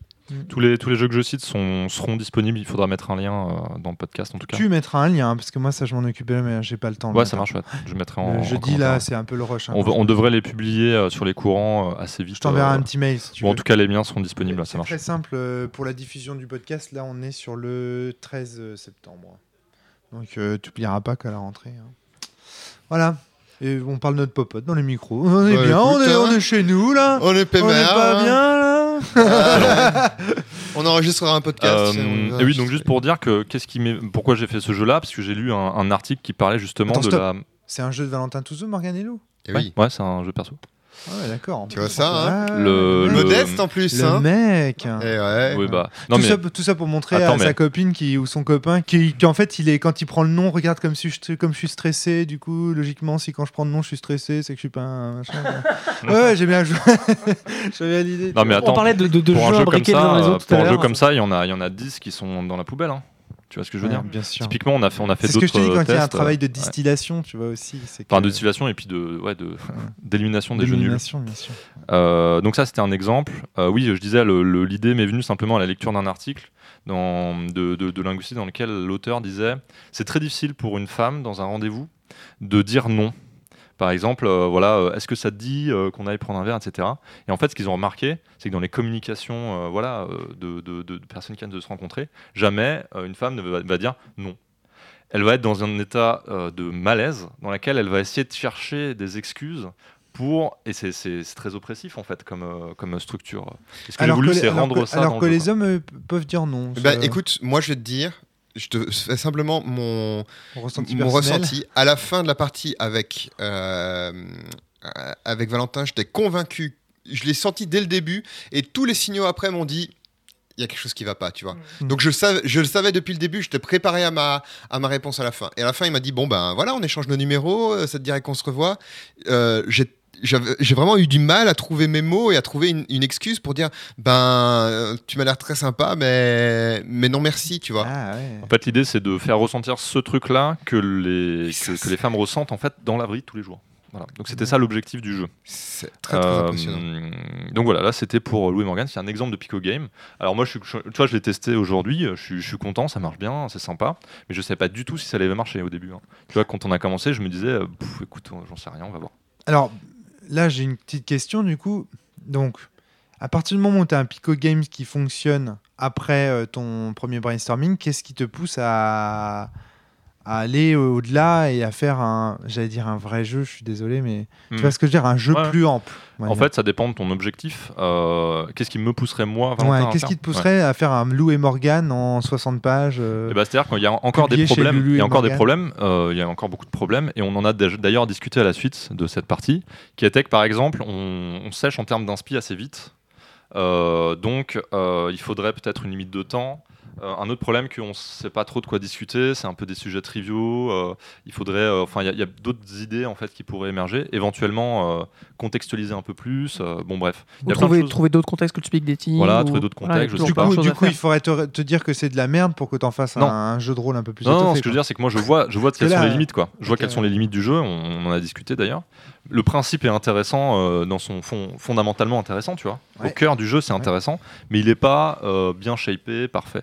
Donc l'idée, à la limite, ce serait d'en faire, euh, de refaire des tests euh, avec une, par exemple, le fait que ce soit du speed dating. Je l'ai euh, improvisé euh, au début de la partie. Je me suis dit, ah, il nous faut une situation, j'y avais pas pensé. Donc ça, en fait, du coup, euh, ça a été mis euh, éventuellement dans la version 2 du jeu, quoi. Mhm. Et donc après, est-ce que je vais le publier? Euh, Peut-être qu'il sera disponible gratuitement, ce qui est ma façon de publier les jeux, tu vois. Mais en même temps, tu vois, en l'occurrence, est-ce qu'il y a vraiment besoin de- d'en faire autre chose que, de, que, que, que c'est ce que je te dis. ce C'est qu'est que quand le Pico jeu déjà, Game, tu vois. quand le Pico Game est vraiment efficace, ça donne pas envie d'aller au-delà. Bah, ça dépend de ton objectif. Ouais, je suis pas, je suis pas sûr. Par exemple, euh, tu vois, pour Minuit pour toujours, euh, les règles sont assez facilement, euh, enfin, sont résumables très, très rapidement. Mais en fait, euh, ça vaut la peine d'avoir quelque chose de beaucoup plus large euh, derrière. Pour, euh, Ça marche. Et pour Antoine le pr- deuxième exemple de jeu qu'on a testé aujourd'hui, euh, là, je pense que c'est un jeu où ça s'envisage Ouais. déjà beaucoup plus de l'élargir à une autre échelle. euh, Ouais, tout à fait. Bah, je, vais le, je vais le lire. hein. C'est Mm. le deuxième jeu, donc on est toujours dans la catégorie euh, jeu minim- euh, minimaliste. Quoi. Ouais. Ça s'appelle Un crime parfait, euh, de Valentin T, toujours. Jeu de rôle pour trois participants. Donc le MJ décrit les faits d'une scène de crime, la victime, le lieu, les objets, la situation. D'accord. Les deux autres joueurs peuvent poser chacun cinq questions au MJ au sujet de cette scène de crime. Le MJ peut refuser une question s'il estime qu'un enquêteur sans matériel particulier n'est pas susceptible de lui trouver de réponse en quelques minutes d'investigation. D'accord. Ensuite, les deux joueurs exposent chacun leur tour leur interprétation des faits. Le MJ énonce qui est le plus proche de la vérité, sans rien révéler de plus. Voilà, c'est tout. C'est tout. ouais. Ouais. Alors tu, voilà, tu me dis, ok, euh, en fait, on a donc testé, pareil, je sais pas du tout si ça avait marché. Et donc on a Et donc toi, euh, une toi partie- ouais, évidemment, euh, quand tu présentes ta situation, tu sais ce qui s'est passé. Voilà, alors, C'est sous-entendu dans le jeu. non même pas. C'est-à-dire qu'en fait, en pratique, quand on a fait notre test, je savais pas du tout ce qui s'était passé. Ah, Je me suis dit- Tu te laisses la liberté. Ouais, je me suis dit, euh, tiens, je vais, Ah. je vais voir en live. J'ai présenté une situation initiale avec euh, de la drogue, de la violence, un quartier euh, populaire. Et euh, voilà, un, un meurtre euh, d'un- d'une personne euh, dans sa baraque en bordel. Et après, je, les ai, je leur ai laissé poser des questions. Au bout d'un moment, je me suis visualisé quel était le fond de l'affaire. Ouais. J'ai répondu aux questions en fonction de ça. Puis, ils m'ont proposé des interprétations. Et euh, donc j'ai dit qui était euh, le, le- la, la personne la plus proche de. euh, Ce qui est important, c'est qu'on donne chacun son interprétation en, en privé pour pas s'influencer. Moi, j'ai joué à ça avec, avec Vivien et on s'est mis à part chacun avec Valentin pour donner notre, notre- notre version des faits. À notre avis, c'était quoi le, le meurtrier, le mobile, euh, tous les éléments de réponse qu'on pouvait avoir imaginés pour pas s'influencer l'un l'autre. Et du coup, on a un peu cette compétition tous les deux de qui va être le plus proche, tout en n'ayant pas tous les éléments et en devant faire la meilleure déduction possible avec un nombre d'éléments limité qui étaient les questions. Même si les questions, au final, euh, on entend tous les deux les questions qu'on pose et on entend tous les deux les réponses qui sont données. Donc on a les mêmes informations. Donc il y a quand même un moment de, presque collaboration ensemble au début où on pose les questions l'un après l'autre et on contribue à, à extraire le maximum d'informations du meilleur de jeu. Sachant qu'aussi, de la manière dont on pose nos questions, on donne aussi un indice sur la façon dont on imagine que le crime a eu lieu à l'autre aussi. Quoi. Enfin, Ça, je me suis posé cette question au début et je l'ai pas du tout ressenti au final parce que là, là, on est tellement, on a tellement peu d'informations euh, et on est tellement dans, dans- au final à la fin on a quatre pistes possibles et on choisit la plus probable parce que voilà, mais on a, on a peu de choses pour trancher et du coup j'ai pas du tout, je n'ai pas demandé à Vivien, mais moi j'ai pas du tout l'im- l'impression d'être euh, d'être à l'affût des questions que Vivien posait Euh, pour, pour voir où il en était. J'avais pas, préciser aussi que Vivien a quitté la voilà, pièce. je, Oui. je Voilà, pense que c'est ouais. important que. Oui, que on l'a- pas, sinon on l'a- parle de lui à la pas troisième mis un personne. baillon. euh, voilà. Ouais, c'est ça. Il est parti euh, s'occuper de sa fille. Euh, et donc pour revenir sur le, le test de Le Crime Parfait, donc moi j'avais simplement dans l'idée d'essayer de faire un jeu d'enquête euh, compétitif. Euh, compétitif et sans aucun hasard. Voilà. Hmm. Et euh, donc je me suis dit comment est-ce que je peux faire ça Euh, Est-ce que c'est possible en fait déjà? Euh, Et donc j'ai réfléchi, mais pas très longtemps, quoi, au sujet de qu'est-ce qui peut faire que dans l'interprétation de des questions posées par le meneur. On a fait une partie, c'était pas mal, c'était sympa. Hmm. C'était pas ouf. Enfin, c'était sympa, quoi. On a passé une board partie. Et moi, je me suis dit, ah bah oui, le, ce que font les joueurs, c'est-à-dire réfléchir à comment interpréter, à quelles questions poser, et ben en fait, ce truc-là est fun. C'est cool. Ça, ça fonctionne. Et c'est pas ouf, mais ça, ça, fonctionne. C'est-à-dire, le noyau dur du jeu fonctionne. Après, excuse-moi, je Ouais. t'interromps, mais tu, tu, tu m'arrêtes si je t'interromps trop, mais tu vas, puis tu vas me trouver chiant, parce que j'essaye de trouver aussi les limites de ta Non, je méthode. prie, je for- t'en prie, vas-y. forcément. Euh, tu m'as dit aussi que c'est le genre de retour que tu aimais bien, hein, quand- on te cherche un peu des noises. Euh, Est-ce que c'est pas une méthode qui est propre à Valentin T, ça? Parce que je me demande si quelqu'un qui serait moins chargé de théorie que toi serait capable aussi rapidement, avec cette fulgurance-là, de créer d'aussi bons pico games? Tu vois ce que je veux dire? Est-ce qu'il n'y a pas aussi des gens qui ont besoin d'un mois, un mois et demi pour, euh, pour faire quelque chose qui est déjà playtestable Bah écoute, tu me diras quand je te ferai, vous ferai tester des trucs demain sous forme de Pico Game euh, si j'ai le temps d'en faire, si, jamais c'est nul ou pas. En fait, Comme ça, on pourra comparer. On pourra Le truc, c'est que euh, je pense que la théorie permet simplement de multiplier les occurrences de jeux pas trop mauvais au début. Ce que je veux dire par là, c'est que quand on n'a pas du tout de théorie, on va faire plein de, de, de, de Pico Games ou de, jeux très courts qui vont probablement être pas top. Ouais. Mais le truc, c'est que en fait, c'est encore plus important pour les, pour les jeunes créateurs, en fait. Enfin, les jeunes en termes de, de, de carrière de game designer, je pense. Parce qu'en fait, on peut s'engager dans un jeu sans le tester pendant très longtemps. Et si justement on n'est pas chargé de théorie, on a beaucoup de chances de faire des choix qui sont contre-productifs, en fait. Très très vite. Donc c'est d'autant plus important pour les gens qui commencent à faire du game design que de très vite faire des tests, je pense. Hmm. Il m'est arrivé de faire euh, un jeu en seul dans lequel j'ai passé un mois euh, à le concevoir avant de tester. Euh, et, ça marchait, et c'était assez complexe en fait. Il y avait un ensemble de, de mécaniques. Euh, j'avais pas testé le. le- Enfin, c'est même faux parce que j'avais plein plein de projets qui m'avaient euh, dans, dans lesquels j'allais dans cette direction-là, que j'avais craché avant et qui m'avaient nourri énormément. Donc en fait, je peux pas vraiment dire que je l'ai pas testé. Mais en tout cas, voilà, j'ai passé un mois à, à l'écriture d'un truc que j'avais pas testé directement, euh, que j'ai testé à la fin, mais euh, j'ai pu l'écrire que parce que j'avais fait des tonnes de crash et que j'avais effectivement cette théorie-là. Donc je pense que c'est le contraire en fait. Hmm. Plus on échoue et plus on apprend et Voilà. plus on Et- se charge de. Et, enfin, et- et plus, et, et plus, on, devient évite, ouais. fort euh, à, à produire assez rapidement Ouais. des jeux Et efficaces. plus on évite en fait de- de- d'avoir des fausses bonnes idées. Quoi. Ce que tu décris là, c'est vraiment un peu un mécanisme d'apprentissage du langage aussi. Quand on fait des tests, quand, t'as- quand tu vas à l'étranger, tu apprends une langue, bah, tu, tu testes des phrases, tu vois la réaction des gens, tu fais. Ou avec, euh, les, ou avec les petits Euh, aussi, ouais, regarde. avec les petits, Tu vois, exactement. ta, Ouais. ta, ta, et puis, puis, d'un ouais, moment- puis à bout d'un certain moment, ça, ça finit par passer. quoi. Euh, autre. Y a- Vas-y, je t'en prie, Fabien. Excuse-moi. Non, non, Il y a une euh, quatrième, pour faire le tour, il y a une quatrième catégorie de Pico Go Games qui sont les méta Pico Games. Les Pico Games qui parlent des Pico Games. Ouais, Il y en a un on Non, il y en a deux, une, tu euh, disais. Euh, non, je crois qu'il y en a qu'un. Tu me disais qu'il y, en a un où Ah quel- si, frère, quelqu'un ouais. parle d'un Pico Games. En fait, il y en a Oui, plein, ouais, parce qu'en fait, il y a toute une série. Ah, Parce que les gens se sont répondus avec des Pico Games. En fait, on peut te parler avec des Pico Games aussi. Donc, il y a le Meta Pico Game de, de KF. Choisissez un Pico Game. Chaque joueuse raconte brièvement une partie fictive jouée avec quelqu'un d'autre et ce qu'il y a eu de spécial et d'inattendu à propos de cette partie qui a bouleversé votre vision du jeu de rôle. Posez des questions. Ah oui, d'accord, ok. Euh, on a fait une partie. Moi, j'ai trouvé ça assez nul. Désolé, Félix. Mais euh, donc voilà. Je trouve ça un- Ouais, intéressant. Meta Pico Game, quoi. Vous Prenez un Et il y a un autre qui était le Pico Game où euh, quelqu'un parle d'un Pico Game, la personne à sa gauche dit, donc ça se joue à trois, la personne à sa gauche dit euh, c'est nul, ça a déjà été fait par tel autre jeu, et euh, la, la personne à sa droite Ouais. dit euh, mais de toute façon, le, ce Pico Game là pourrait être mieux si. Oui, le genre de retour qu'on a constamment. Tu vois, les, retours jeux. merdiques que tu as Oui, sur les oui, oui, sur forums les où euh, forums. euh, tu, tu parles d'une idée de, de jeu et puis il y a quelqu'un qui dit Ah oui, mais c'est la même chose que. Euh, Donc, il y a un Pico ouais. Game de Gerhardt, euh, d'ailleurs, pour le citer. D'accord. D'accord, excellent. Euh, autre petite, euh, je te, toujours pour te chercher des noises, un truc qui me fait très très peur toujours avec les méthodes euh, quand, quand Mhm. quelqu'un arrive et qui me dit, euh, c'est j'ai peur que euh, les méthodes euh, elles-mêmes influencent les contenus des jeux. C'est-à-dire qu'en fait, avec une même méthode, on se retrouve avec des, hum, des, des jeux qui se ressemblent un peu tous ou qui ont des. Ouais, je comprends. Tu vois ce que je veux dire? Alors ça, c'est, euh, je pense que c'est vrai. Euh, faut être très honnête. euh, je, je pense que cette méthode-là, euh, déjà, ne permet de produire que des jeux dont un noyau dur est suffisant pour produire des parties à peu près OK.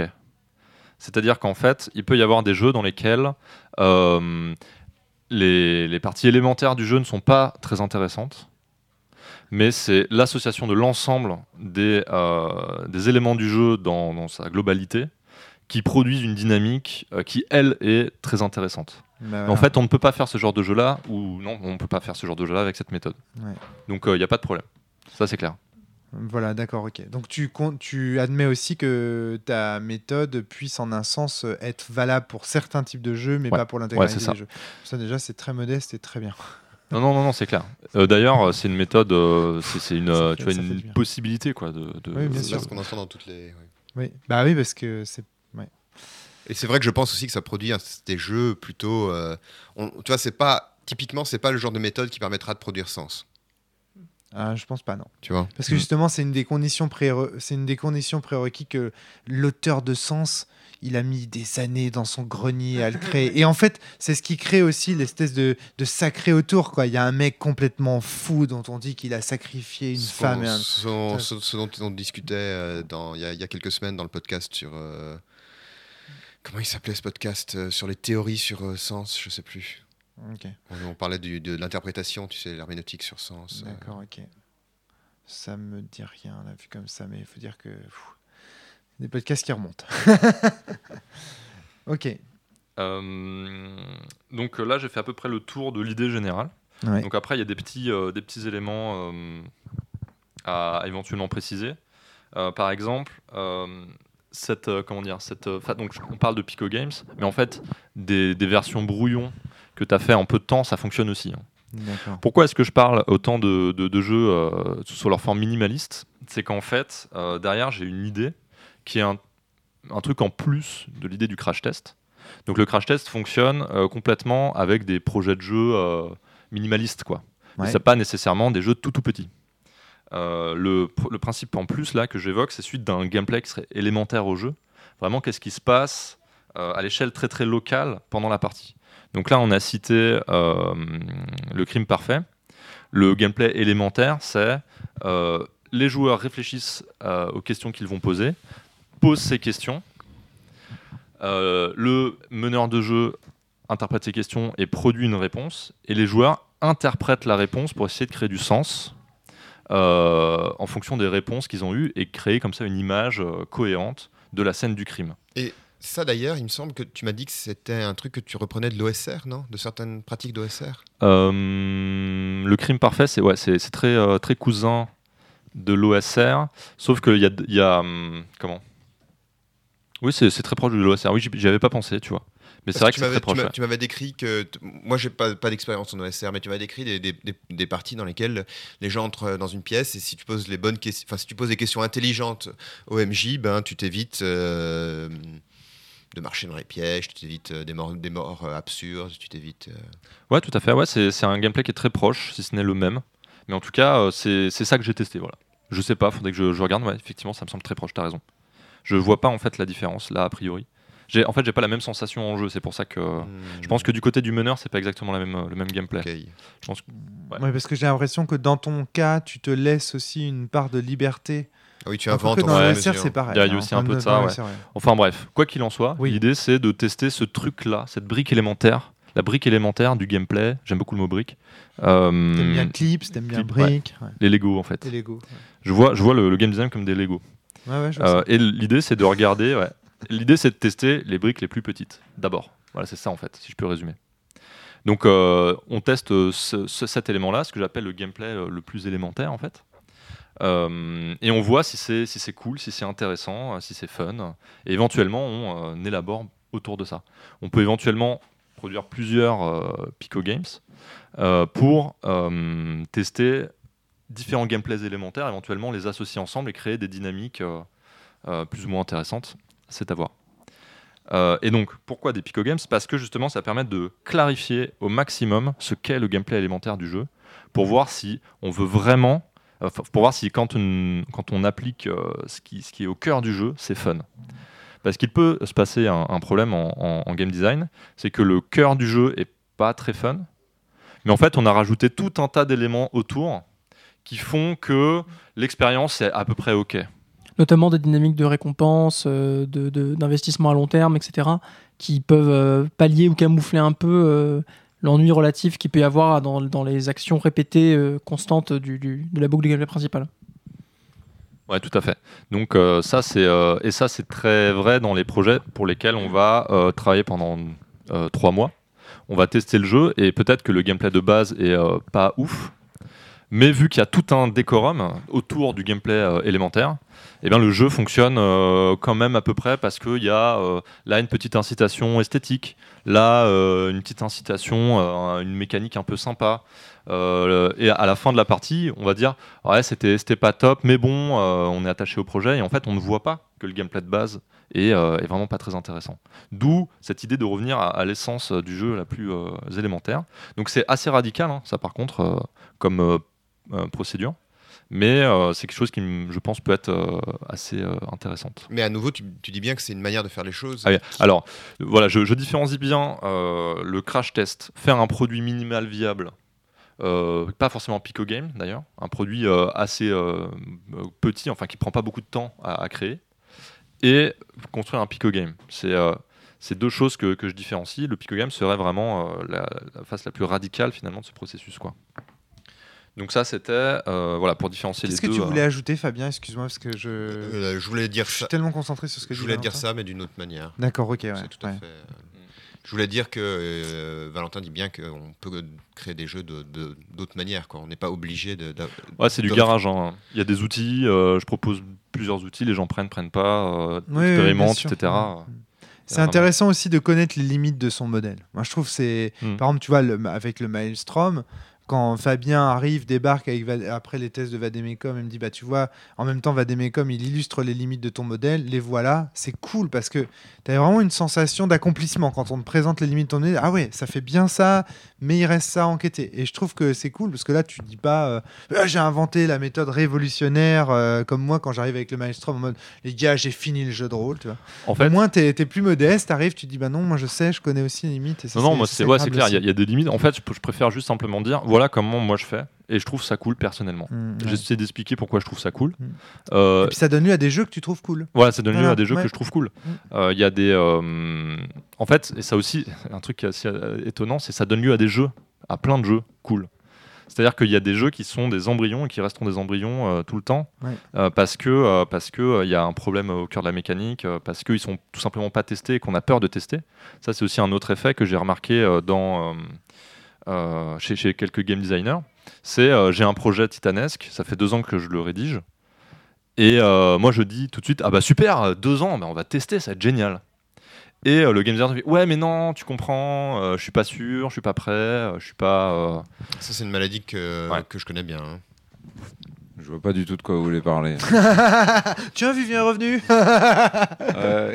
Je risque de dire beaucoup de, de- de conneries du coup parce que j'ai dû m'absenter pour coucher ma fille, mais euh, euh, je me demande, euh, je on en avait parlé tout à l'heure, et la, la question que ça soulève en fait, c'est est-ce qu'on peut vraiment isoler finalement des composantes de, de jeux de rôle comme des, des boucles de game design, ou est-ce que euh, le jeu de rôle, alors j'arrive pas à savoir si euh, le jeu de rôle est par essence un petit peu informe. Est-ce que c'est pas ça sa qualité, ou est-ce que c'est au contraire une espèce de vieux, comment dire, euh, vieux sac qu'on traîne des, des débuts du jeu de rôle et auquel on s'attache parce que voilà, il y a une espèce d'affection et que du coup on n'arrive pas, beaucoup d'entre nous n'arrivent pas à passer, on va dire, une espèce de modernité euh, telle que telle que le jeu vidéo par exemple l'aurait fait ou peut-être l'a fait dès le départ en fait finalement. euh, je me rends pas compte comment il codait le jeu tu veux vidéo. dire dans le, dans le dans le game design? Ouais, parce que quand, voilà, je- de ce que je me souviens de le, le Pico Game, c'est quelque part isoler une forme de boucle de gameplay Ouais, ouais. et voir si elle fonctionne et si elle est intéressante en soi. Ouais, ça. Et euh, beaucoup de jeux, j'ai le sentiment en fait, où quasiment une grande majorité des jeux de rôle, notamment traditionnels,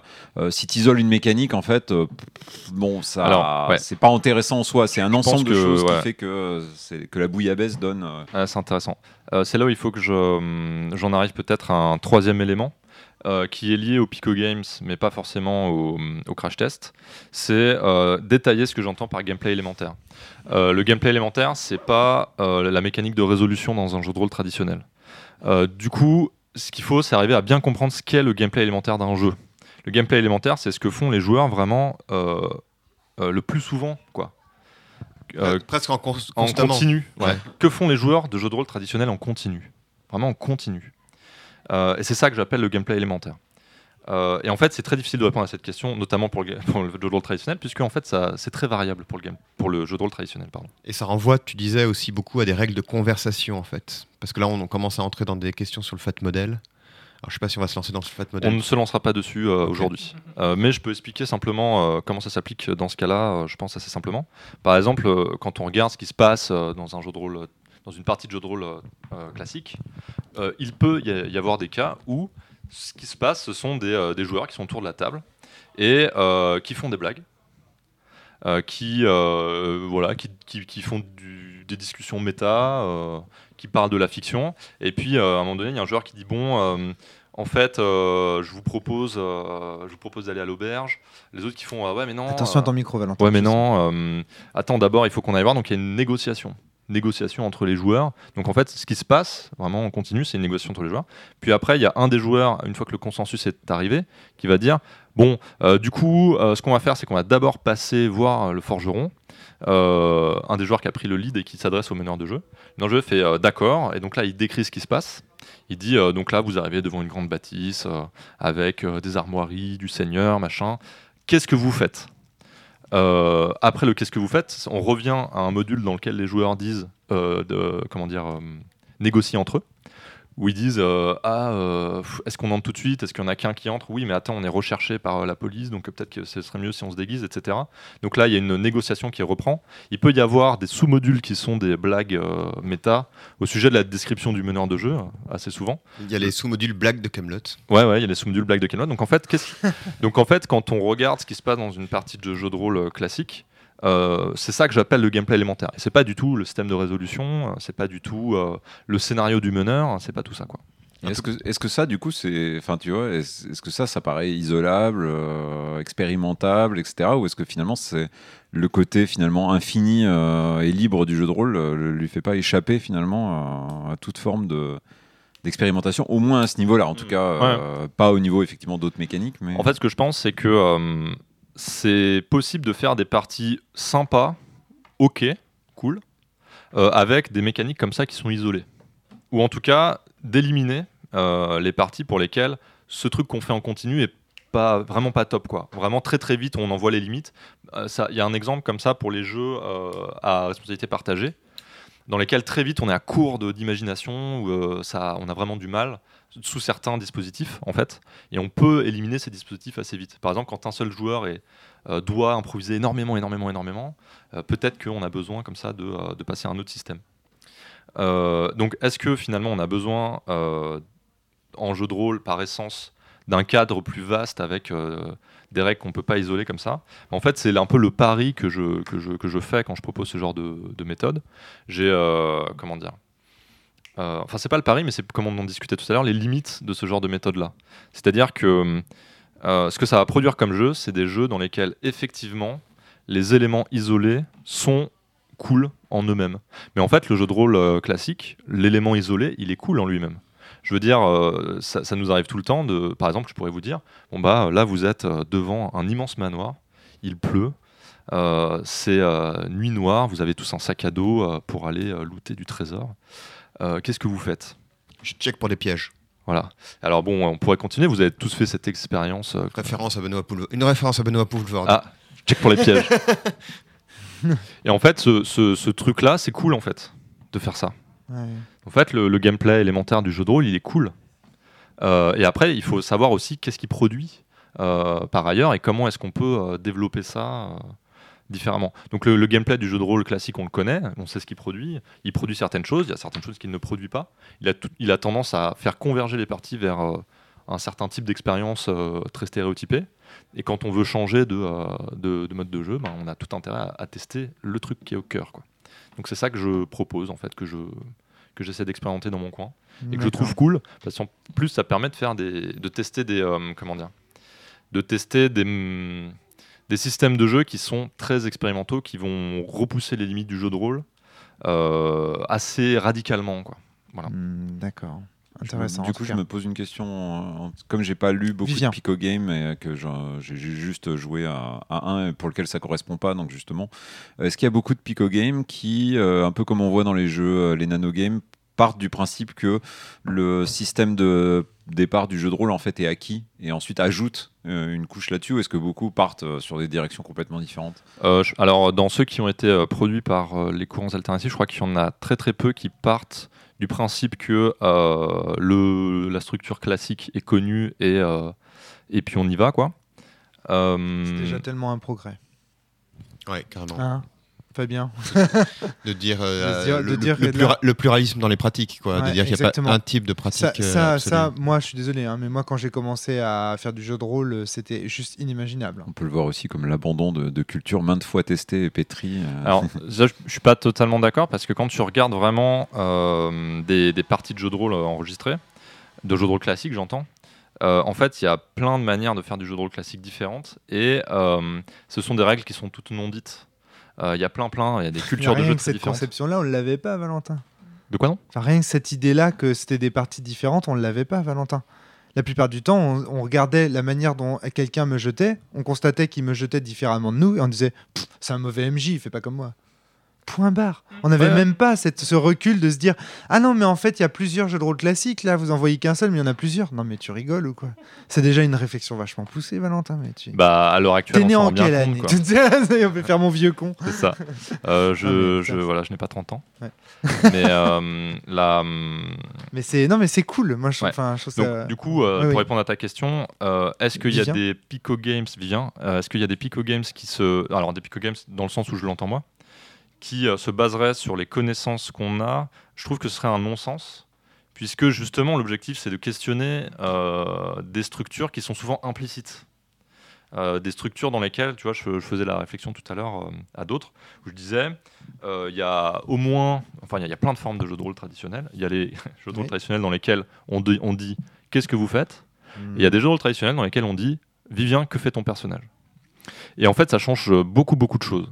Dans la structure dans laquelle le meneur de jeu dit qu'est-ce que vous faites, ça produit euh, un sous-module, comme je dis, dans lequel va y avoir un brainstorm entre les joueurs, une discussion euh, de euh, ah, on pourrait aller ici, etc. Ça produit ça, en fait, en termes de, gameplay. Euh, dans les parties dans lesquelles je dis Vivien, qu'est-ce que tu fais? Là, toi, tu vas pas brainstormer directement avec les autres joueurs, tu vas prendre la responsabilité de tes actes. Puis je vais dire Antoine, qu'est-ce que tu fais, etc., etc. Et en fait, ces deux formes de jeux de rôle traditionnels sont très différentes dans leurs effets et dans ce qu'elles produisent en termes de gameplay. Mais euh, ce sont des, euh, comment dire, des, des choses qui sont invisibles parfois quand on lit une, euh, livre, un, un livre de base, ce qui est normal. hein, je, je suis pas en train de, puisque le livre de base se, comment dire, se fonde aussi sur la, hum, le livre de base d'un jeu de rôle classique se fonde aussi sur le, le côté polymorphe des pratiques rôlistes. Donc sûr. en fait, il ne dit pas euh, quel est ce système. Ce qui permet en fait de s'investir dedans avec les pratiques avec lesquelles on est à l'aise, etc., etc. Oui, c'est ça, c'est la différence entre un outil et une pratique euh, quelque part. Ouais, c'est ouais. que si à partir du moment où on l'inscrit dans une règle, ça devient un outil, et euh, si on laisse euh, la personne libre de s'emparer d'autres choses, ça reste, c'est une pratique quoi. Donc tel MJ aura tendance à du coup dire Valentin, qu'est-ce que tu fais? Et tel autre aura tendance à dire qu'est-ce que vous faites? quoi. Mon message, c'est simplement de dire, ok, il y a des dispositifs, je crois qu'il y a des dispositifs très différents, là où on voit des règles ap- apparemment identiques. Donc ce que j'invite les créateurs de jeux à faire, c'est euh, simplement de regarder ce qui se passe dans leur partie euh, en détail, dans le sens, qu'est-ce qui, euh, comment dire, qu'est-ce qui se passe en continu, comme disait Fabien. Euh, voilà, qu'est-ce que les joueurs font en continu Qu'est-ce que les joueurs font en continu Qu'est-ce que les joueurs font en continu là tout de Et suite est-ce que dans c'est ce jeu Et est-ce que c'est cool Ou plus exactement, en quoi c'est intéressant en quoi c'est intéressant voilà. Est-ce que c'est ça correspond à un objectif que est-ce que ce que ça produit m'intéresse voilà, ça. Juste une limite là-dessus, par contre, euh, je suis pas sûr que le meneur de jeu soit le mieux placé pour juger si c'est intéressant Oui. ce que les joueurs font. Ça, c'est le problème. C'est pas en regardant que des gens qu'on c'est peut pour ça, savoir. ouais, On a des doutes parce que si on a l'air de sourire, c'est que ça doit être a Oui, tu- priori. tu, penses à des choses comme le Maelstrom, justement. Ah bah attends, moi j'ai vu Euh, des joueurs oui, faire ou la juste gueule le fait que je suis pas à la place du joueur et que Ouais. oui, il y a Moi, des j'ai vu la- ça, ça a l'air clair. Tu, tu vois, tu vois les gens qui font la gueule pendant toute la partie, puis non, justement, à la fin, tu leur demandes, et puis ils disent Ah non, mais on était à bloc, là, on s'est éclaté et tout. Là, bah, Alors, c'est pour ça que je parle pas, éclaté. Dans ce podcast, je ne parle pas du tout euh, de l'aspect re- euh, retour d'expérience. Feedback. Feedback. Ouais, c'est Je pense qu'il y a beaucoup de ressources en fait qui existent déjà euh, sur, le, sur internet. Je vous ai envoyé, ouais, je parlais des articles de Frédéric Sintès et de Jérôme Larrey au sujet du, Du du test. En fait, il faut coupler le crash test à une méthodologie du test. Et ça, c'est euh, bon, des choses qu'on peut trouver euh, voilà, euh, assez, assez facilement. Encore une fois, je mettrai les références. Avec, par exemple, euh, ne pas parler de game design pendant le jeu, ni avant. Euh, demander aux, aux joueurs leur ressenti après la partie Ouais. se fonder sur le ressenti des joueurs et pas sur euh, leurs idées de game design. C'est-à-dire qu'en fait, Fabien pourrait me dire Oh là là, euh, c'était super, par contre, il faut changer ça, ça, ça, ça, ça. Ce que, ce que Fabien ne ferait jamais. Mais si jamais Fabien me dit C'est super, j'ai adoré pour telle et telle raison, mais il faut changer ça, il faut bien faire la part des choses entre le ressenti de Fabien par rapport à la partie et ce qu'il me propose de changer dans mon jeu en termes de game design. Il Bah faut ouais. bien différencier les deux parce que c'est pas du tout la même chose. Ça, c'est des exemples de euh, d'éléments importants en méthodologie du test. Euh, quoi quoi d'autre de très important? Euh, Je sais pas si j'oublie autre chose. Oui, si euh, prendre les retours négatifs Ouais. et les retours positifs. Donc, il faut vraiment demander des retours négatifs et demander des retours positifs pour à la fois euh, en termes de ressenti, pas en termes. Alors, c'est ça en fait le plus important. hein, c'est bien qu'est-ce qui vous a euh, quel moment dans la partie vous avez trouvé nul, quel moment vous avez trouvé vraiment euh, sympa, euh, et pas pourquoi en fait. Le pourquoi c'est une autre question. Et, du coup quelle est votre analyse en termes de game design? Et ça, les, les joueurs peuvent très bien te dire qu'ils ont adoré une partie. Par contre, c'est plus difficile de dire pourquoi ils ont adoré en fait. Quel est l'élément qui, enfin pourquoi en Ouais. termes de game design? Ouais. Après, c'est aussi très bon à prendre. Il y a des idées qui, qui fusent. en- Enfin, c'est très bon. C'est excellent à prendre. Les idées de, de, de, de testeurs à, à l'issue d'un test, euh, comme ça peut être, euh, ça tombe, ça peut tomber complètement à côté. Quoi. Ouais. Voilà. Donc ça, c'était pour euh, expliciter aussi comment avoir des, euh, des tests, des crash tests efficaces aussi. Voilà. Bah, en tout cas, merci Valentin de nous avoir présenté cette, euh, cette méthode. Euh, je suppose que tu as fini parce que tu Euh, avais je regarde mes notes. Il me semble que euh, j'ai dit à peu près tout ce que je voulais. Bah, je sais pas si des questions ou des remarques encore euh, au sujet de tout ce qu'on a, Moi, j'ai fait toutes mes dit. ouais. remarques en cours de podcast, mais Merci. Fabien Ben, moi, je connais, je, je Ouais, connais, je Valentin t'as de déjà- près, tu vois. ouais, et- et- enfin, Ouais, mais si euh, tu as des remarques à faire euh, pour nos auditeurs euh, que tu aurais déjà exprimées. euh. Non, non, non, non. Antoine, On- je même question. Est-ce que tu as des remarques euh, éventuellement, des questions à poser à Valentin? Non, non, là pour le coup, euh, avec tout, Ouais, comme on, très a- on en a déjà discuté euh, quand, quand on a testé justement un crime parfait et autres euh, auparavant, donc, euh, donc euh, moi ça me parle toujours autant. Et... Je pense qu'on on présentera à nouveau euh, enfin, tout ce que Valentin a pu m'apporter. euh, Au cours des tests je- de tes prochains voilà, jeux quand je présenterai Jardin Mm. des Esprits et quand on présentera Minuit pour toujours. Très, très, très bien. Très, très, très bien. Je voudrais euh, finir par citer. C'est du euh, solide, hein. Le Valentin, il est, il est costaud. Il est solide. hein. Je voudrais ouais, euh, finir par, citer euh, Félix avec plusieurs jeux qu'il a fait. Yes, Simon Lee aussi. yes. Euh, et euh, en général, euh, là, beaucoup de membres des courants alternatifs avec lesquels en fait je, je, je- Tu je discutes. et discute tu- beaucoup et en fait je, je, je m'approprie euh, ces réflexions alors que c'est des réflexions collectives euh, sûr, dans, la, dans grande majorité. tout, quoi. tout est comme ça. Bien sûr, mais je voulais, ouais. En profiter pour les citer. pour quoi. les remercier. Tout à fait. Eh ben, c'est très impressionnant tout ça. Merci Valentin d'être venu nous présenter cette, euh, cette méthode qui, je suis sûr, séduira euh, quelques-uns, euh, plusieurs même de nos auditeurs. Euh, toi, tu as, toi, tu as essayé apparemment, c'est approuvé. Fabien, euh, merci, merci Valentin. On, on aura l'occasion de tester avec toi, Fabien, les jeux justement. Ouais, puis et de- oser crash tester. Allez-y quoi. Allez-y. Et c'est valable aussi. Moi, je trouve quoi. que ce conseil-là, il est valable aussi pour les théoriciens en herbe que vous êtes. Vous avez tous des théories. Osez les mettre sur Internet. Osez faire des articles. N'ayez pas peur de d'avoir tort. C'est pas grave. Euh, Enfin voilà. confrontez-vous. euh, Confrontez-vous exactement. C'est pas grave d'avoir tort. Ce qui compte, c'est de savoir se remettre en question et de de, de continuer à progresser, à travailler. C'est c'est ça qui compte. Dire des conneries. pff, je veux dire, on en dit tout. C'est vraiment pas important. C'est le fond de la, le fond de commerce de la cellule. clair, c'est- j'osais à peine le dire. très bientôt. Merci Fabien, merci Antoine, merci Vivien, merci Valentin. À très bientôt tout le monde. Portez-vous bien. Surtout jouez bien. Salut.